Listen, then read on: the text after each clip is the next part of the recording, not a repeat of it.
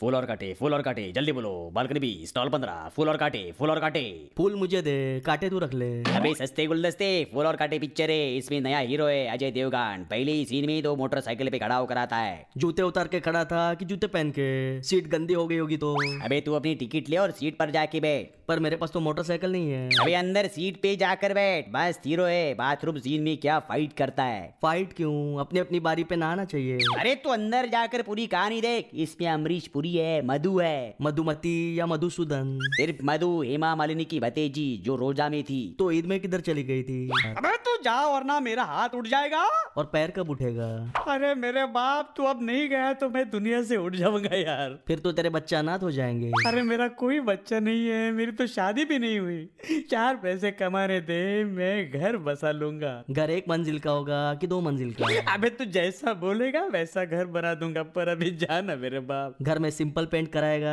कि distemper mummy